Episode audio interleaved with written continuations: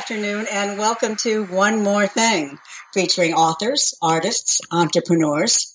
I'm your host, Donna Linn, inviting you to tune in on Sundays at three p.m. Central Standard Time, right here on B B S Radio for in-depth talk and terrific guests. Coming up, award-winning celebrity biographer Michael Michaud joins me today from Los Angeles. Michael has written numerous books and articles on Hollywood and the arts, including Sal Mineo, Diane McBain, Alan Seuss, and the subject of our interview today, the very eclectic Mae West. Hi, Michael. Thanks for being here. Hi. How you doing? I'm doing good. How about you? Uh, I'm good. I've got a glass of water here to keep me uh, keep me rolling. So nice. To no, talk to you no, again. Uh, no wine, Michael, today?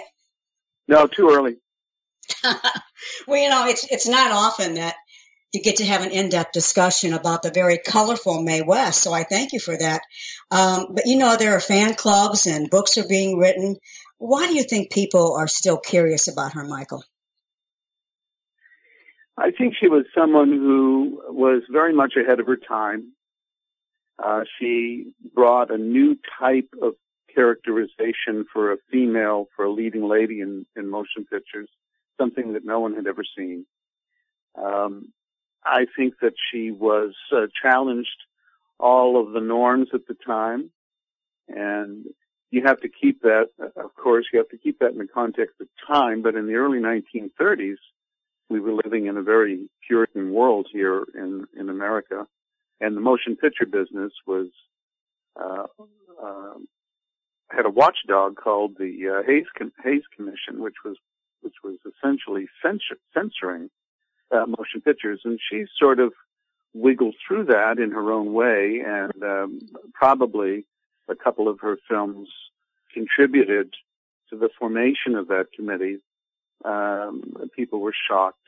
Some people were shocked by what she did. The studio was thrilled because she saved them from bankruptcy in her first starring film. But nevertheless, the censors uh, were after her, and it was a bit of a game. She uh, she wrote all of her own screenplays, which was also very unusual for women at that time. And she was able to sidestep the censors by inserting material that was especially um, questionable.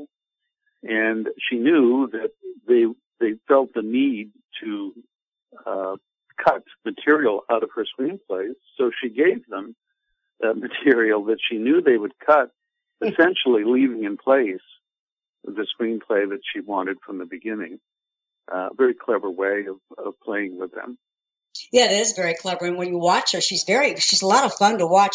She liked playing with them, didn't she? She liked uh, challenging the censors. She did. She had a great sense of humor in real life. Uh, she loved the character that she created, which was really every film role that she played was sort of a variation of Diamond Lil, which was a character she created in the late nineteen twenties uh, for a Broadway play that she wrote titled Diamond Lil. And that sort of gave her this character that she uh, adopted. And she played this same type of strong-willed woman throughout the rest of her career. She started off in, in vaudeville. excuse me, vaudeville and, and burlesque, and she worked with female impersonators. Julian Eltinge was a very famous one at the time. She was very influenced by him. Uh, she was intrigued uh, at the way uh, that female impersonators um, exaggerated the mannerisms of a woman in order to impersonate them. They turned it into a cartoon rather than a true impersonation of a woman. And she thought that that was very funny and very interesting. And if you watch her closely uh, in films, she's impersonating a man who's impersonating a woman. And her characterization is very exaggerated, including her figure and her mannerisms and uh, the, the way she spoke.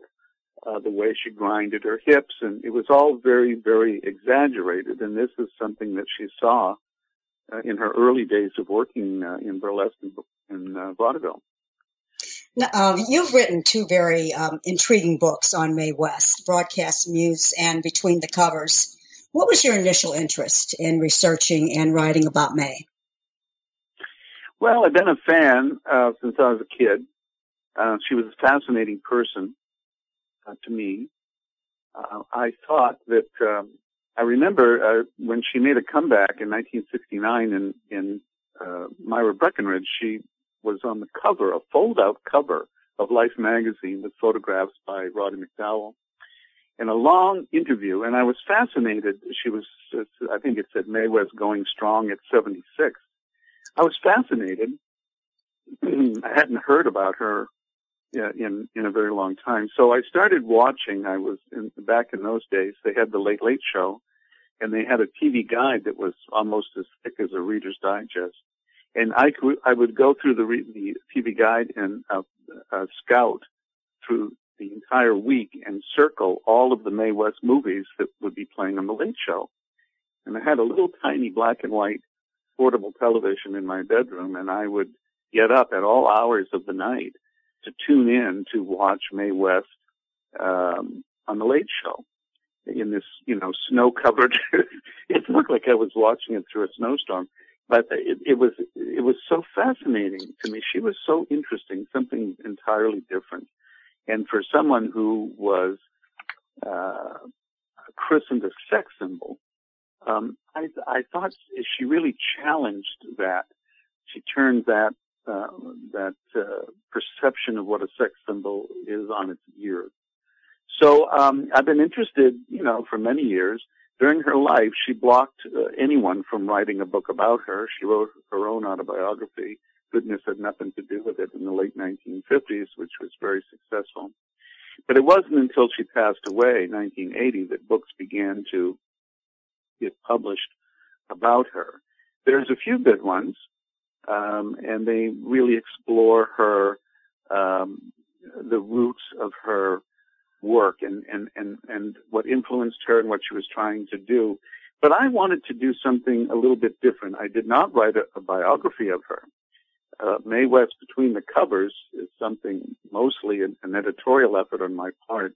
And I was able to go through thousands of movie magazines and uh, uh, pull out the most interesting uh, interviews or editorial features about her, from uh, the early nineteen thirties right up until nineteen seventy-eight, shortly before she died.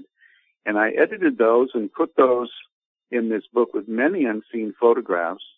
And it's a it's a different way of looking at her, because most of them, are, these interviews going way back, are in her own voice. Mm-hmm. And and these have been lost, essentially. You know, old movie magazines, are, who, if you want to go dig through a library, you might find them. But for the most part, these are things that have disappeared. And in addition to her speaking in her own voice, the reporters who would go to her apartment in Hollywood or at the studio described in great detail what the apartment was like, what they were served for snacks, what she, how she was dressed, how she smelled. And these are things that um, are, are completely lost today. So it was a way of, you know, really taking a look back um, at what she was one hundred years ago. The second book, Broadcast Muse, is the first time that there's been a, a, a critical look at her work in radio and television. Um, she didn't do a lot of work in television or radio. She, in fact, was banned from radio when she appeared on the on the uh, Uh, Edgar Bergen and Charlie McCarthy show in nineteen thirty-seven, but there's very rare photographs and scripts um, of radio shows and television shows that were produced, as well as a number of proposed radio and, and television shows in the nineteen fifties that were never made, and uh, include uh, different scripts, uh, proposed scripts um, for those shows. So they're, they're different kinds of books. Uh, the fans have been appreciative of them because there, there was nothing like that exists. And I wanted to write something that I would be interested in, and as a fan, that I couldn't find out there on the market. So that's, you know, that's well, when what you I did. When you read um, Between the Covers. It looks like she gave a lot of interviews. Is that correct? Oh, yes, she did. Uh, she uh, loved talking uh, to the press. Uh, she wouldn't necessarily have been forced to do that, but she appreciated uh, the importance of movie magazines, and at that time, they were an integral part of promoting a studio's uh, upcoming films as well as their stars.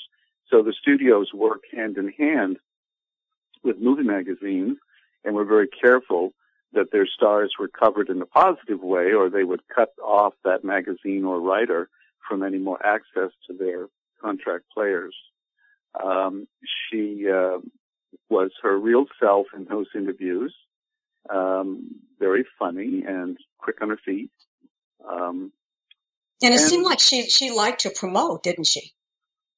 Well, she was a self-promoter. You know, she started, she was six years old when she started, and Uh, she worked through vaudeville and, and burlesque, which is pretty, was pretty tough. Uh, but she came, came out swinging. And then when she went to Broadway, she did several shows that were, in her mind, mediocre. And that's when she began to write her own material, because there was nothing out there that she felt was suitable.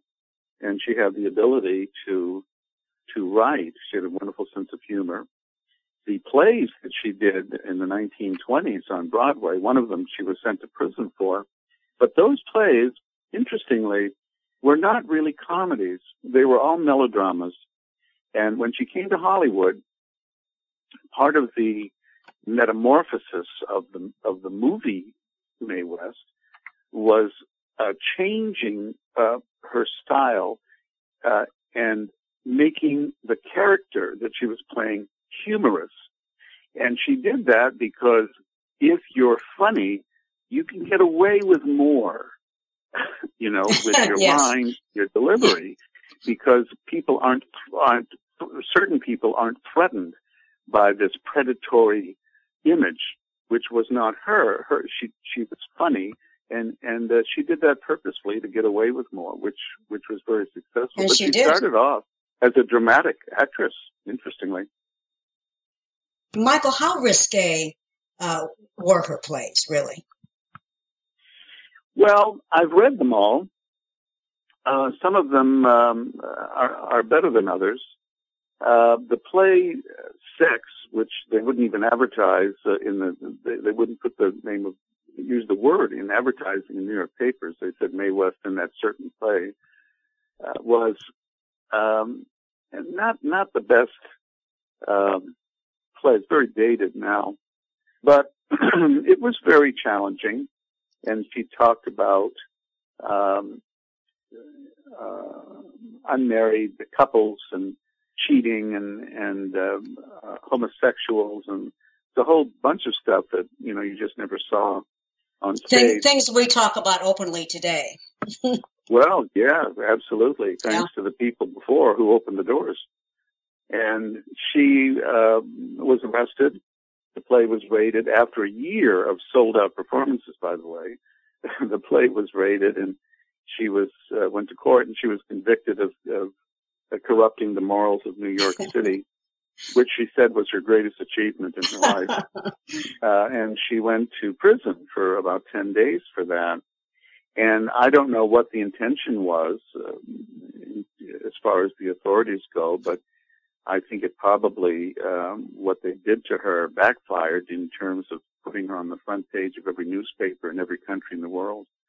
And it set her off um, on a journey. Yeah, it was the, the best place, publicity she, uh, she could have gotten. Oh, yeah.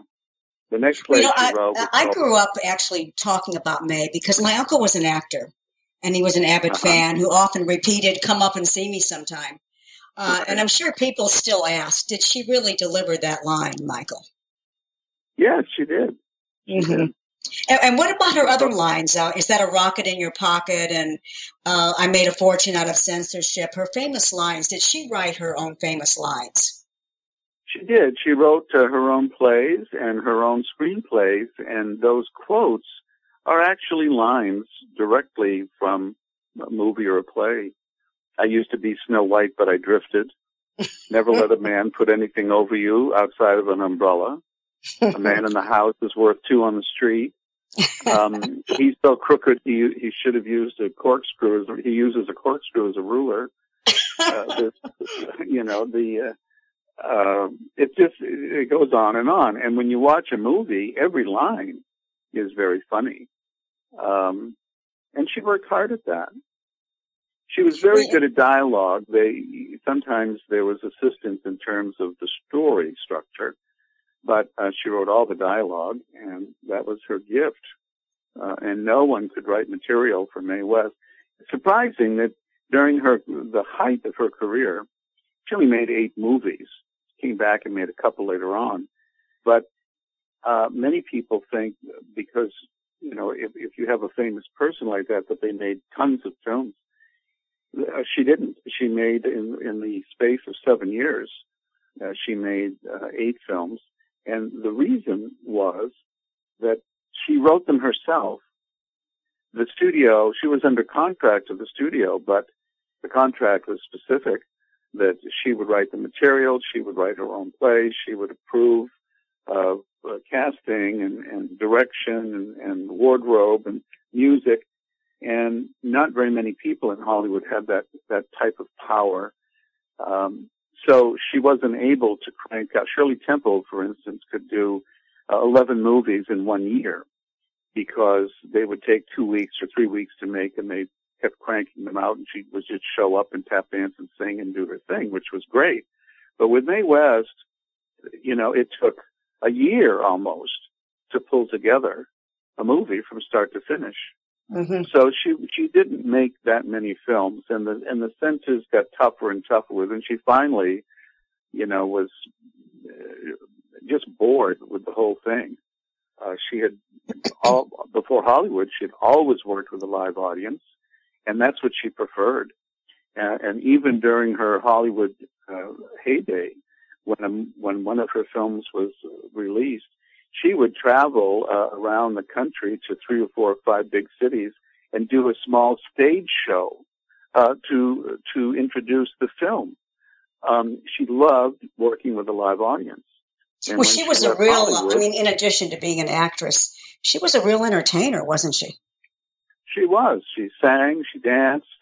Uh, she, she was very much uh, an entertainer. And that kind of a well-rounded person, you know, that's the kind of training that you get from uh, vaudeville and burlesque and yes. in, on, in stage shows, uh, because you, you end up appreciating, or you have a really good ear for the audience. So the minute you walk out on the stage and begin something, you hear how they're receiving it. And if you're good at your craft, you're able to actually change Uh, you find the, the, where this audience is, and you, and you work with them, towards them, and you bring them in. She mm-hmm. had a great skill for doing that.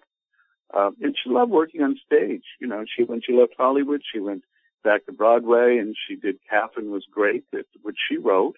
It was produced by Mike Topp, and then it was a national tour. And then she spent the next, uh, ten years uh, touring the country and Great Britain in Diamond Lil, Uh, in uh, national tours, and in America in s- several summer stock tours. Uh, and then she did a play called Come On Up Ring Twice that uh, never made it to Broadway, but there was, uh, was on the road for almost two years and also did in summer stock. So she really liked living out of a trunk. Mm-hmm. I think at, at some point, you know, she got tired of that, uh, as anybody would. But that's what she was used to.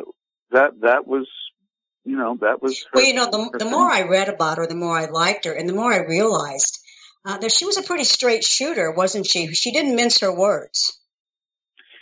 No, she she didn't suffer a fool. Uh, she was not uh, a mean person, uh, and she usually exercised, uh, you know, some some bit of humor in, in whatever she was, was talking about, or something bothered her. But she knew what she wanted, and You, if you if you didn't deliver, then you know you you weren't there anymore. Mm-hmm. Um, but she knew it worked. She knew her audience, and no one knew that no one knew an audience better than she did. Um, but she was uh, negotiated great deals. she wasn't afraid of men at all. Um, she um, was very strong-willed. When you know, when she came to Hollywood in, in nineteen thirty-two, she originally came by train, of course, and the train at that time stopped in uh, Pasadena, California, and then you would be motored from Pasadena to Los Angeles. Um, and it was a sev- several-day trip. She came here originally to do one movie. That was all. Um, and when she arrived uh, on the train, of course, her reputation preceded her. And the reporters, as she stepped off the train, uh, asked her um, in so many words, um, so, um, you know, this. They were surprised, first of all, that she was five feet tall. And they said, well, how, how do you feel about this, a, a little lady in the big city? And she said, no, no, I'm a big lady in a little city. And that was, that. She set the tone. She did. Well, you said, um, you know, she looked so big on screen uh, and in photos, and she had a bigger-than-life appearance with the big heels and hats. Uh, but you say physically, uh, she wasn't big at all, and this was manufactured. Whose idea was it to manufacture her persona? Oh, that was all her idea. Uh, part of that, because she was so small, uh, when you're working on stage, you want to be the focus of the audience. So you need to stand out. So she would have elaborate blonde wigs. She would wear uh, Victorian Uh, uh, gowns that were all uh, bugle beaded or, or, you know, glittering, uh, that uh, covered her completely from her neck to the feet, to the floor. Uh, feathered boas, feather fans. She used platform shoes that were eight to nine inch platform shoes, and, and the gown, of course, was uh, uh, tailored just to suit the, the shoes. Mm-hmm. She wore so she had a lot of padding, large, large hats with feathers that were above her head. Um, and the costumes itself, the costume was specially constructed and padded that gave her bigger bosoms, wider hips, and a corseted waist. So it was all manufactured. Uh, and that was part of the act. That was the presentation. She saw herself as this uh, incredible, glamorous, hourglass-figured sex symbol. And she believed it so strongly that the audience did. Now, from what I read and from doing some of my own research, she wanted to make sex fun, didn't she? She didn't want people to be scared of sex. Absolutely. She thought it was um, uh, she thought it was very funny. Um, and she thought that people were, at the time, um, you know, morals were such that um, people were, if sex was, you didn't even talk about it. Uh, but she certainly did. And um, she thought that it was something to, to be enjoyed, and nothing to be ashamed of. And she felt very strongly that women uh, had the same sex drive as men, and that they had every right to express that uh, and explore it in the same manner that men did, without being called a whore. Um, that was something very important to her. Do you think that Mae felt misunderstood? And uh, in your opinion, was she misunderstood? Um, that was there's a there's a quote that she has. Uh, one thing stands out: I've been misunderstood. I think that. Um, I guess it depends on, on uh, you know, who is writing an appreciation of her, whether or not she was misunderstood. I think that there are certain people who um, were on the attack because they were uncomfortable um, at the way she uh, presented herself and women. And she felt that age had nothing to do with this, that you know, this was a character that, that she created and played until she was eighty-eight, and the character was ageless. She knew who she was. She knew who her age, what her age was. It wasn't about deluding herself. It was about entertaining an audience And men could work, uh, you know, look at Cary Grant, who worked with her a couple of times. And this was a guy with gray hair who got better looking for most people as he got older and was right. just as desirable as he was when he was twenty-five. And she thought, well, what, what, you know, what, what about me? What about any woman? Well, what's the difference? Yeah, she you was know, so ahead of her time of to think that. Yeah. So well, we talked uh, about uh, we talked about her start.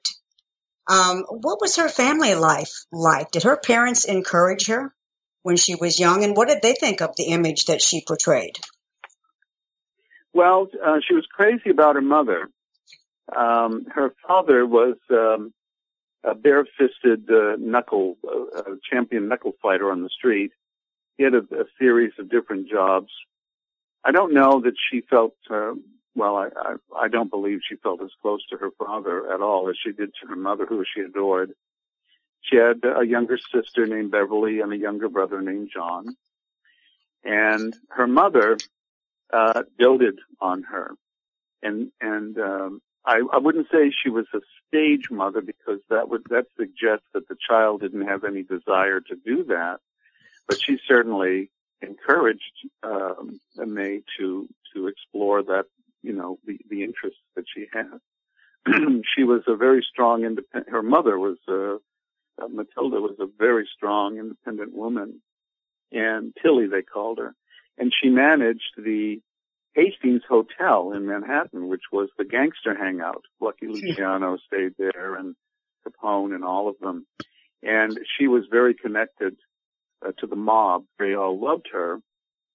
And that was um, how uh, Mae found her, her attorney, Jim Timoney, who was a mob attorney. And her mother found him for her. And then uh, Owney Madden, who was known as the Killer, a gangster who owned the Cotton Club, uh, uh, Tilly knew him. And, in fact, Owney Madden was one of the financial backers of Diamond Lil. Her mother invested in her plays on Broadway, and Owney Madden did. So her mother was very influential in her life. She didn't live long enough to see her movie stardom. Uh, Mae was in California uh, when her mother uh, died and uh, uh, touring, and um, she went back, of course, for that, and it was very, very hard for her. But when she moved uh, to Los Angeles in nineteen thirty-two, uh, her sister followed, her brother followed, and her father. Um, whatever her feelings might have been for her father, she, she brought him here. She bought him a house and uh, took care of him. He didn't live very long. Um, but uh, she did watch out for him. Beverly uh, outlived Mae West by eighteen months, and John died in sixty-four, I think, very young, and that was very hard for her. She was crazy about her brother. Mm-hmm. Now, once in Hollywood, did she have a lot of movie offers, Michael? Well, she did. Um, initially, uh, at, at Paramount, uh, there was a contract, so there really wasn't anything that could be introduced to her other than what was, you know, she was presenting for production. But when, when she was done there, uh, movie offers, uh, uh in the nineteen fifties, um, a lot. Sunset Boulevard, um, uh, Billy Wilder, um, talked to her about that. She wouldn't hear of that. Uh, Pal Joey, Um, the first traveling South sales lady, um, the uh, uh, Fellini, Julia of the Spirits, uh, which she actually was interested in doing, but only if they would have filmed that in Hollywood. That was in the nineteen sixties or early seventies, and, and they wouldn't do that. Uh, so she was offered things, but one of the stipulations was always that she had to write her own dialogue. And that was sometimes difficult. David Merrick mm-hmm. uh, really was interested in her to do Hello, Dolly. And when uh, the play was first written, it was sent to her uh, and uh, asked her to consider playing the role of Dolly Levi. Um, she wasn't about to play the role of an old spinster. uh, so she said that it was something that did interest her, but she had to rewrite the character mm-hmm. um, to suit the Mae West personality, and they they wouldn't go for that. So why wasn't she happen. interested in Sunset Boulevard? Well, you know, the, the, the we I think we all know that film pretty well. Yes. Uh, this was um, Gloria Swanson. Nor, Norma Desmond was uh, really bordering on nuts. Uh, she, you know, she had lost, essentially lost her her sense of reality, and that didn't appeal to Mae West at all. Um, and she looked like it was Gloria Swanson was so good in the film. It's hard to imagine anyone else. Even if you're a big Mae West fan, it's very difficult to envision her in that role. Uh, but this was a uh, I don't I think the story was kind of uh, icky for her. Um, she. Uh, But I think there were some nods, you know, Billy Wilder. Mae West, most of her life, uh, had monkeys, spider monkeys as pets. And the beginning, I think it's at the very beginning of Sunset Boulevard, Gloria Swanson has a dead monkey laid out, you know, yes. in her house. And uh, that, if that was not there before he really thought of Mae West, then, uh, and if she had read that, that would have really put her off. Um, So I don't know when when that was, at what point that was introduced into the script. It might have been there from the beginning. It's a great she movie. Was, um, yeah, uh, it is. She was very ahead of her time, um, Mae West was. We've talked about that. And you said that she hired a lot of black actors and musicians and gave them a chance. She did. She um, on Broadway, uh, she certainly introduced uh, black characters. And then in uh, Hollywood, her own maid, Uh, who was a black woman who followed her from New York, who she adored. Uh, she put her, uh, started her in movies, and she had, a, she left work, she left her employment with Mae West and had a movie career. Huh. They always played, dom- they always played domestics. That was the only mm-hmm. thing available. However, um, even in the Mae West movies, uh, she has black maids, but the difference is, they were not treated like servants. They were treated by Mae West like girlfriends, and they would sit around and talk and gossip about men and laugh and joke and talk about clothes. That was very unusual and something very new. Yes. Because mm-hmm. they were put on an equal footing with the white stars. Um, when she did Belle of the nineties, the music, uh, she wanted Duke Ellington, who she knew from the Cotton Club. And the studio said, no, we're, we're not going to do that. And she insisted. She said, the music, that's exactly the music I want. That's what we're going to do. And the studio said, well, no, but we will uh, buy the rights to the music and we'll have studio musicians, you know, play it. And she said, no, no, no, Duke Ellington and his orchestra, and he's in the film, he's doing it. And they agreed. They finally agreed to that. That was very, very unusual. And then several years later, she did the same thing to Louis Armstrong when she insisted that he appear in, uh, um, in nineteen thirty-seven, Every Day is a Holiday. So, you know, she was very uh, conscious of that. There were limitations because you could only play certain kinds of roles, but but she wrote them in a way that was something very new, including if they played a butler or even a chauffeur. Mm-hmm. She would have uh, exchanges with them that were very, very different uh, from what people would. Well, she took it to a different level, really, is what she did. Yes, she did. Mm-hmm. You know, I was watching My Little Chickadee with W C Fields, and everybody knows that movie, too. And she's fascinating to watch, Michael, because it's not just the lines that she wrote. It's how she delivers her lines. Uh, very polished, natural. Um, right. But you say she was scripted. She was very scripted. She was very scripted, and she rehearsed, rehearsed, rehearsed. She did not like ad-libbing. That was why she had uh, clashes with Fields during the making of the movie, because he was great at ad-libbing, and she didn't appreciate that at all. Uh, she had she never worked with him, but um, during the early days, their paths crossed in vaudeville. Uh, and he was at Paramount Studios at the same time she was, although they never worked together. My Little Chickadee was uh, offered to each of them after their film contracts expired at Paramount. The film was done at Universal.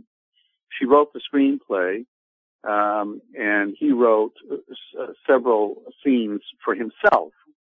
Um, it's an interesting film to watch because she she that's her least favorite film, and it's it's uh, unfortunate because I think it's a very good film.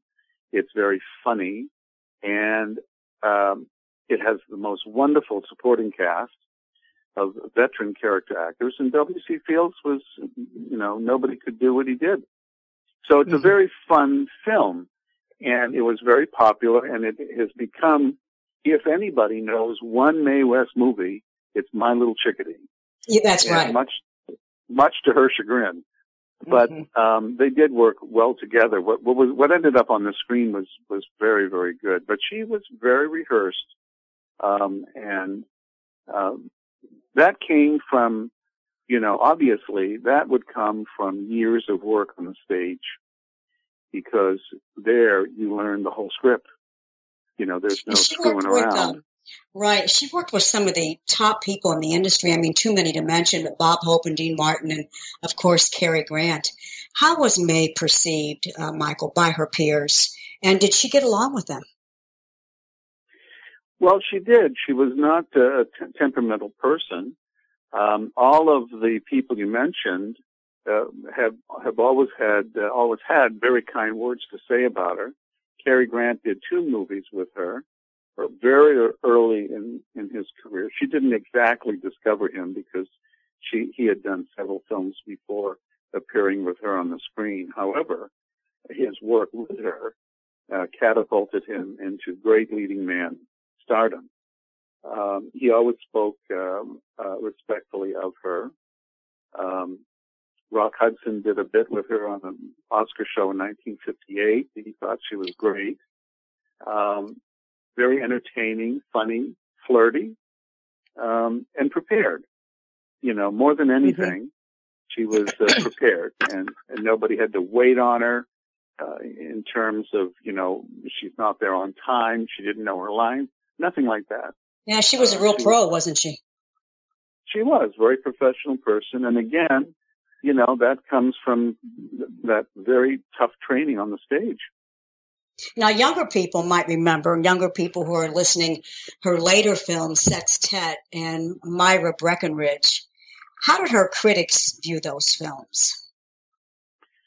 Well, Myra Breckenridge, the film itself, was savaged by critics, but they loved her. They loved seeing her in the film. She certainly looked like she had was the phoenix rising. And she hadn't done a movie in twenty-seven years, and it certainly brought her back into worldwide attention, and it gave her a whole new uh, new life at the end of her life. But the film um, was not very well received. Sextet, which was done uh, seven, eight years later, uh, is not a good film, and uh, the critics, any critic or movie writer who was a fan of hers was kind in their uh, appreciation of the film, but that film would probably should not have been made. Mm-hmm. Um, it was uh, based on a play. Her last uh, play uh, in nineteen sixty was sex, was Sextet, and she did that in Ohio, then in, then in Florida.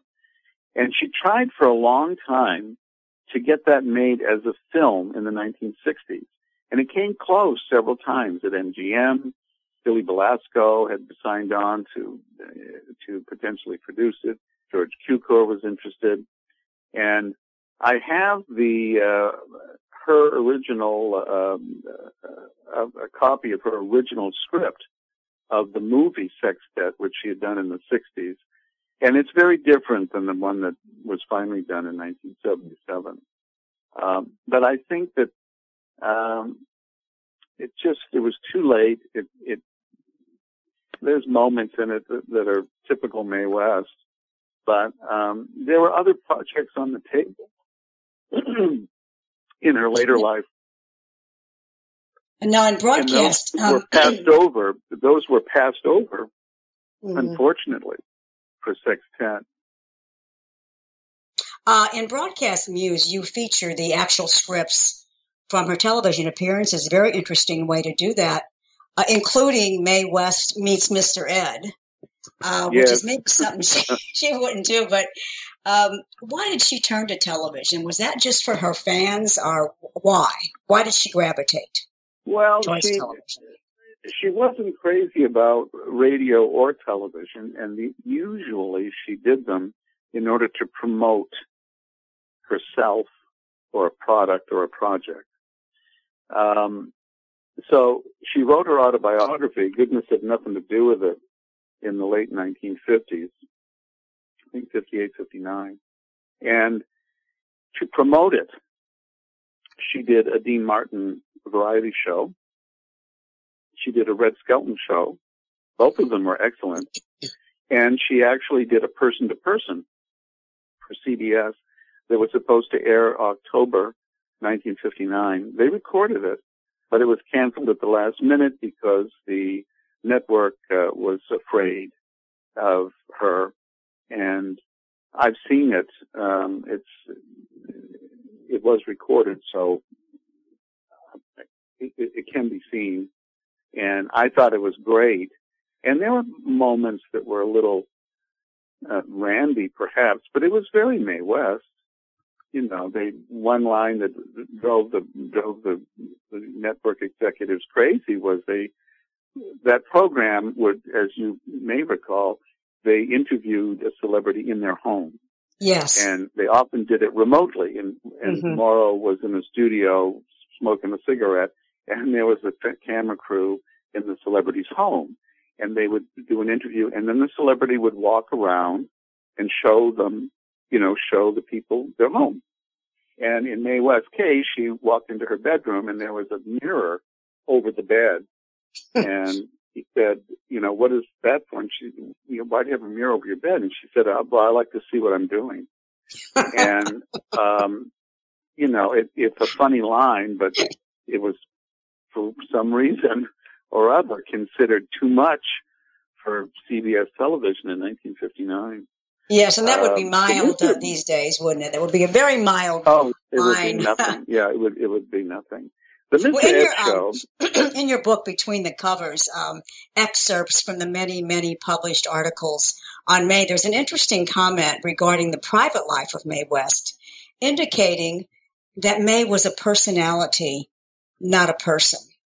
Oh, and she was all about work. What did you discover in your research about the real personality of Mae West? Who was this person anyway? Well, I think that the character she created of Mae West was an exaggeration of the real person. She was uh, a, a funny person by nature. She was very interested in, in women's rights, black rights, gay rights as a person. Um, she was strong-willed, um, very determined, and fearless. And the character that we see on the screen um, was very much an exaggeration. It was a performance. Um, when people came to interview her at her home, um, you know, you'd be ushered into the into the living room, and you would wait for her, and she would be putting Mae West together in her room, and mm-hmm. and she would come out and present as this the public Mae West, um, and she, you know, she kept that act up. Um, that was her greatest creation. As many artists, that's the case. You know, regardless of the wonderful body of work that they might produce, if they're a painter or a writer or a singer or an actress or whatever, um, their greatest achievement, their greatest artistic achievement is often the public persona that they have created. Mm-hmm. That's what people remember the most. And in her case, that's exactly what happened. Um, And I think that she was a private person, really. You know, when she moved to Hollywood, she didn't go to Hollywood parties. She couldn't care less. She was working very hard, but she didn't go to didn't go to parties. She didn't go out to fancy dinners. Once in a while, she would go to the Olympic Auditorium and watch the fights because she had grown up uh, appreciating boxing matches, and her father was a fighter. But she was not a, a social gadabout. That just wasn't her style. Uh, she was a homebody. And you know, that reminds me of an interview I heard with Dolly Parton. Uh, when she was in New York many years ago, she said, I'm not out partying. People think I'm a partier, but I'm actually yeah. in my hotel room working. Yeah, and that sounds a lot exactly. like Mae West, quite a worker. Yeah. Well, she worked all the time. And when you're a writer, um, it's not something that you turn on or off. It's not a nine to five. You know, she, she carried a pad and pen with her all over the place, or someone did for her. And she would think of something and write it down immediately. Um, so, it, and it came to you, those things don't come to you, uh, you know, as I said, they don't come to you necessarily from nine to five. Mm-hmm. It could be two o'clock in the morning and you, you, you jump up and go, oh God, I gotta read, gotta write this down. A um, couple more questions. What kind of legacy, uh, do you think she's left behind now? Well, I think that, I think she represents, uh, something, uh, a shift.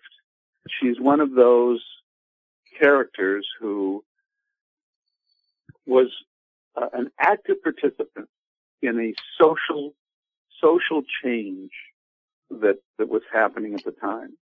There were writers who did that. There were people in the music business. And there were actors and actresses, public people. She was more than an actress because she wrote all of her own material. And I think that she represents this very strong woman who acted like a man acts, and she still influences. I know that Madonna often credits her uh, and calls her a, a great uh, influence, and she's a big fan. Mamie Van Doren um, is a big Mae West fan and says, you know, so much of what she did, I it just inspired me. So I think that it's still there. You know, I, I think that, uh, you just, now we have to consider, you know, the times and keeping it in the context of the times. But in those days, she was quite a brave person. Uh, she became, uh, in nineteen thirty-four, thirty-five, the highest paid woman in the United States. Um, was remarkable. And this was a woman who really didn't have very much schooling. Uh, she started work, you know, when she was a teenager, earning her own living, and uh, she wasn't uh, uh, college educated. She didn't graduate from high school. Um, she was street smart for sure, uh, which probably counts for more than the book learning. But uh, this was a, someone who, I think that she achieved things that nobody could have envisioned or expected, and she just challenged herself all the time. And I think that's very inspirational. I think that even today, um, you know, we live in a world of instant gratification and entitlement. And this right. is someone who worked, worked from the very beginning. You know, the first job was mm-hmm. the president of the company. The first job was a menial job, and you work up to that. And, and I think process, sometimes uh, you do better with being street savvy, uh, as you say. Oh, oh, yeah, and I and I think that no, the, no. It, if you begin at the bottom and you're and you're working hard to get to the top, you're learning things that you would never learn otherwise, and you're exposing yourself to situations that will only prove beneficial later in life in terms of the way you handle them. Mm-hmm. And, and well, Michael, we're running a little uh, short on time, but I want to make sure. mention that uh, Broadcast Muse and Between the Covers are both available on Amazon dot com and yeah, Barnes and Noble good, and your favorite good, bookstore, middle. as are Michael's other books. Uh, you can stay in touch with Michael on Facebook and learn more by visiting his website, michael gregg michaud dot com, which is listed here in his credits. And one more thing, Michael, when can we look forward to your next book? The next book will be out in the fall, and it's called uh, Surfside six, Ooh. From Miami Beach. A program guide with behind-the-scenes stories from the last surviving star, Diane McBain. And you worked with Diane McBain on Famous Enough. I did. We're great yeah. friends. I've known her for many years. Well, Michael, the time has certainly uh, gone by very quickly. It's almost an hour now.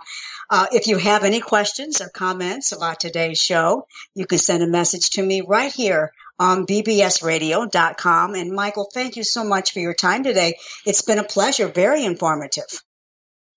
Great. Nice to talk to you again, and I hope we'll do it again one day. We will do it again, and I'll see all of you next time on One More Thing.